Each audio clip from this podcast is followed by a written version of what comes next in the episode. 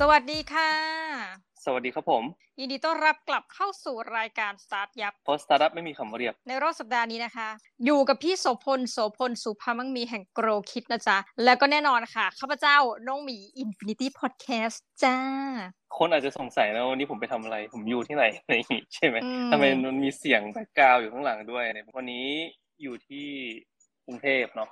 มามาทำธุระที่กรุงเทพอะไรเงี้ยครับเหตุจำเป็นก็เลยต้องมานั่งอัดที่ล็อบบี้โรงแรมก็จะมีดนตรีบรรเลงก็ถือว่าเป็นเสียง background เหมือนแบบฟังเพลงไปด้วยอะไรอย่างงี้นะคะ สัปดาห์เนี้ยก็คือมันมีที่มาที่ไปว่าทำไมพี่โสพลผู้ซึ่งจริง ๆ อยู่ค่อนข้างติดบ้านเนาะคือถ้าไม่อยู่ใช่ครับเชียงใหม่ก็จะไปที่อำเภอฝาง ซึ่งนั่นเป็นบ้านเกิด นะมันจะใช่มีบ้านเกิดเขากับบ้านอืมครอบครัวปัจจุบันอะใช้คำนี้ใช่ช่วงหนึ่งเราก็จะเห็นว่าเออเขาก็จะไปเที่ยวภูเก็ตเที่ยวอะไรอย่างเงี้ย ตั้งแต่จัดรายการอืมกันมา เพราะว่าเราไปต่างประเทศกันไม่ค่อยจะได้เนาะอืแต่มว่ารอบเนี้ยไปกรุงเทพ ซึ่งปกติถ้าพี่โสพลไปเนี่ยเขาก็จะไปแข่งพวกสตาร์ทอัพนี่คือความคุ้นอืมชินของเรา คือหลังจากจัดรายการมานานเห็นไหมเมาท์ได้เลย แต่ว่ารอบเนี้ยไปแบบไม่ใช่เกี่ยวกับสตาร์ทอัพนะคะก็เลยอยากให้พี่โสพลมาเมาท์วงการเขียนเนาะเป็นยังไงบ้างอัปเดตให้เราฟังกันนิดนึงจ้าได้เลยครับก็คือที่จริงวันเนี้ยเหตุผลที่มากรุงเทพก็มาปิดดีลหนังสือแหละกับ The People นะครับแล้วก็อีกสำนักพิมพ์ก็คือ Dot นะครับที่กำลังจะเปิดตัว ซึ่ง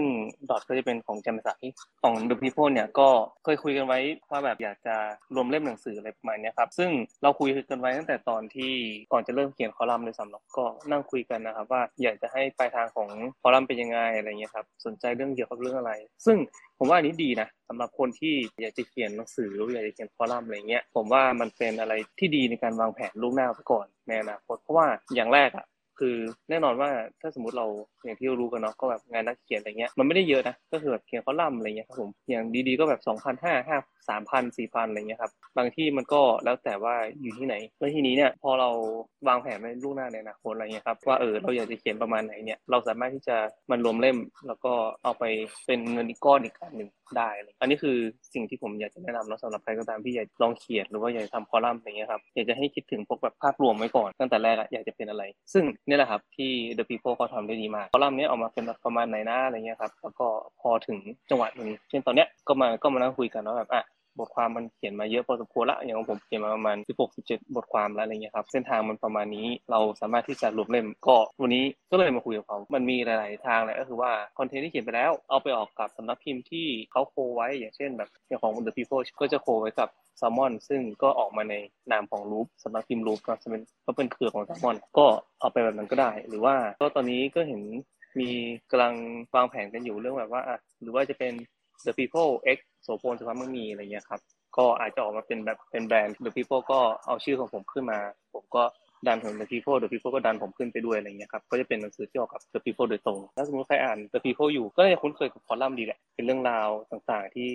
เส้นทางกว่าเขาจะมาถึงจุดที่ประสบความสำเร็จได้เนี่ยมันต้องผ่านอะไรมาบ้างอะไรเงี้ยครับอืมนะคะเอ้ยอันนี้แอบถามพี่โสพลนิดนึงว่านับถึงปัจจุบันน่ะพี่เข้าวงการแบบการเป็นนักเขียนมา กี่ปีแล้วคะเนี่ยแล้วก็ตอนนี้มีออกกับกี่สำนักพิมพ์ไปแล้วบ้างสิบปีได้แล้วน้องหมีเร็ววะอุ๊ยเร็ว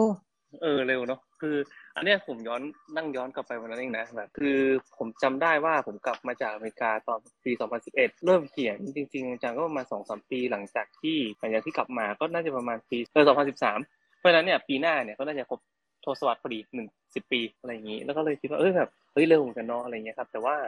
ออกหนังสือเล่มแรกจริงๆอะต้องย้อนกลับไปปี 2014อะไรเงี้ยครับวันนั้นตลกดีวันนั้นเพิ่งคุยกับเพื่อนเองเพื่อนมาแวะที่ออฟฟิศแล้วก็นั่งคุยกันก็ทีนี้อะเพื่อนก็เล่าให้ฟังแบบว่าเออกำลังแบบกำลังอยู่ในจุดเปลี่ยนของชีวิตอะไรเงี้ยครับเนี่ยใครก็ว่าทำงานมาเกือบ20 ปีอะที่หนึ่งอะนานเหมือนกันนะทำงานมานานมากนะครับผมก็ถามเขาว่าแบบเอองานไม่สนุกเหรอนู่นนี่อะไรเงี้ยเขาก็บอกว่าก็ไม่เชิงไม่สนุกแต่มันไม่มีที่ไปมันเหมือน ต้องบอกว่ามันไม่มีเป้าหมายอะไรที่ที่จะทำต่อไปแล้วอะไรเงี้ยครับพอทำงานที่เดิมมาซ้ำๆ เกือบยี่สิบปีอะไรเงี้ยผมก็เลยถามว่าเออแล้วอยากแล้วอยากจะทำอะไร ซึ่งเขาก็บอกว่าเออหลังๆมาก็เขาก็ไปเทคคลาสพวกการระบายสีน้ำมั่งทำนู่นทำนี่มั่งอะไรเงี้ยแล้วก็วันนั้นเพิ่งเปิดคลาสสอนระบายสีน้ำให้กับเด็ก ๆ ไปที่โรงเรียนที่เชียงรายเขาบอกว่าเออมันก็แบบเป็นอีกอารมณ์หนึ่งมันก็สนุกดีอะไรเงี้ยครับพอเขาอยู่กรุงเทพมาตั้งแต่มสามแล้ว แล้วก็ตอนนี้ก็เนี่ยเกือบสี่สิบแล้วเหมือนกันอะไรเงี้ยครับ ก็เลยรู้สึกว่าแบบเออ อาจจะถึงเวลาที่กลับบ้านอะไรเงี้ยครับ พอกลับมาที่ที่บ้านก็จะรู้สึกสบายใจธรรมชาตินะครับ มันทำให้เรารู้สึกว่าเออ ไม่ต้องยุ่งมากขนาดนั้นตื่นมาแล้วก็รู้สึกสดชื่นอะไรเงี้ยครับเขา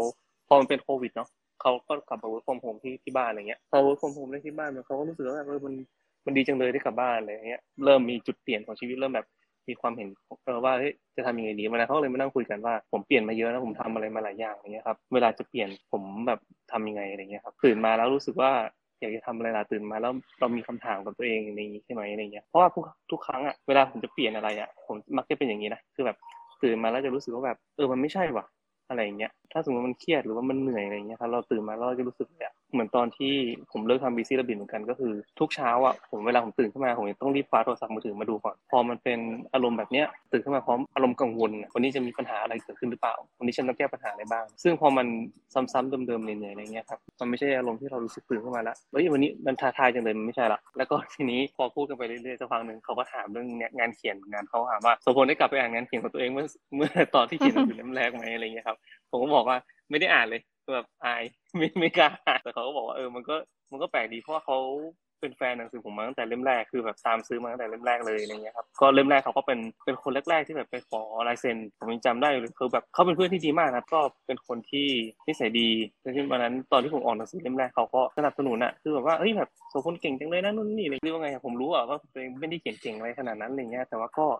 เขาก็สนับสนุนเขาก็รู้สึกว่าเออเนี่ยดีจังเลยได้ทำสิ่งที่ตัวเองชอบเออก็เขินๆอะตอนที่เขามาขอลายเซ็นก็เซ็นไปแล้วก็เออถ่ายรูปจำจำโมเมนต์ที่ถ่ายรูปด้วยกันได้เลยผมยังแบบเออเขินจังเลยอะไรประมาณเนี้ยเออ อันนี้แบบดีเนาะจนตอนเนี้ยพี่โสพลออกมา ต้องบอกเอ้ยจริง ๆ จะมีผลงานทั้งงานแปลเนาะแล้วก็เป็นงานหนังสือ รอบเนี้ยอาจจะบอกว่ามันห่างไปสักพักเหมือนกันเนาะพี่เนาะจากเล่มเล่มล่าสุด เดี๋ยวถ้าออกมาก็คือจะออกมาแบบรัวๆเลยเนาะคิดว่าปีนี้น่าจะน่าจะสามเล่มอะ คิดว่านะอืมคือ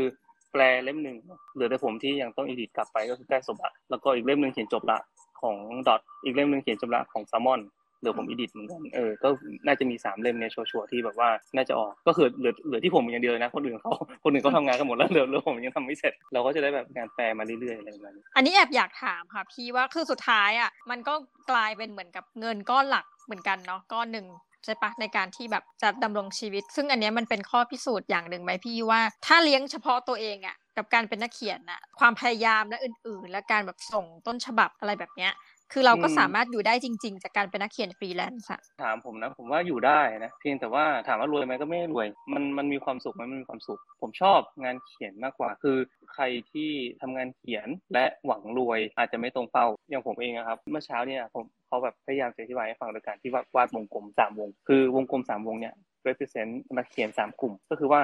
กลุ่มวงกลมข้างนอกเนาะมันจะมีวงกลมซ้อนเข้าไปสามสามวงใช่ไหม วงนอกสุดเนี่ยนักอ่านที่เขาเรียกว่าไม่ค่อยอ่านกันรุ่นใหม่มือใหม่แล้วกันมือนักอ่านมือใหม่ที่แบบว่าเพิ่งแบบหยิบหนังสือครั้งแรกอะไรเงี้ยครับส่วนใหญ่ก็จะไปอ่านหนังสือแนวของสปริงบุ๊กเวลานักเขียนที่เขาเขียนนะครับเขาก็จะเขียนไปเพื่อที่จะเป็นแมสนิดนึงอะไรเงี้ยครับคนที่อ่านก็จะหยิบแล้วก็เอาขึ้นมาอ่านแบบแบบสองนาทีสามนาทีห้านาทีอะไรเงี้ยครับจบแล้วก็วงที่สองก็จะลึกเข้ามาหน่อยก็จะเป็นพวกแบบเออเป็นอบุ๊กอะไรเงี้ยครับก็เป็นพวกนั้นแล้วก็ ลึกเข้ามาอีกที่เป็นวงที่สามวงกลางก็คือสำนักพิมพ์ซอฟสำนักพิมพ์ที่แบบโซเฟียอะไรประมาณเนี้ยส่วนใหญ่แล้วมันใช้เวลาในการที่แบบว่าอ่านจากวงข้างนอกเข้ามาข้างลึกเข้าไปข้างในเรื่อยๆอะไรประมาณเนี้ยครับเพราะฉะนั้นเนี่ย คนที่เป็นนักเขียนอะ ส่วนใหญ่ก็จะแบบว่าอยู่อยู่แต่วงข้างในนั่นแหละก็เลยเป็นปัญหาของ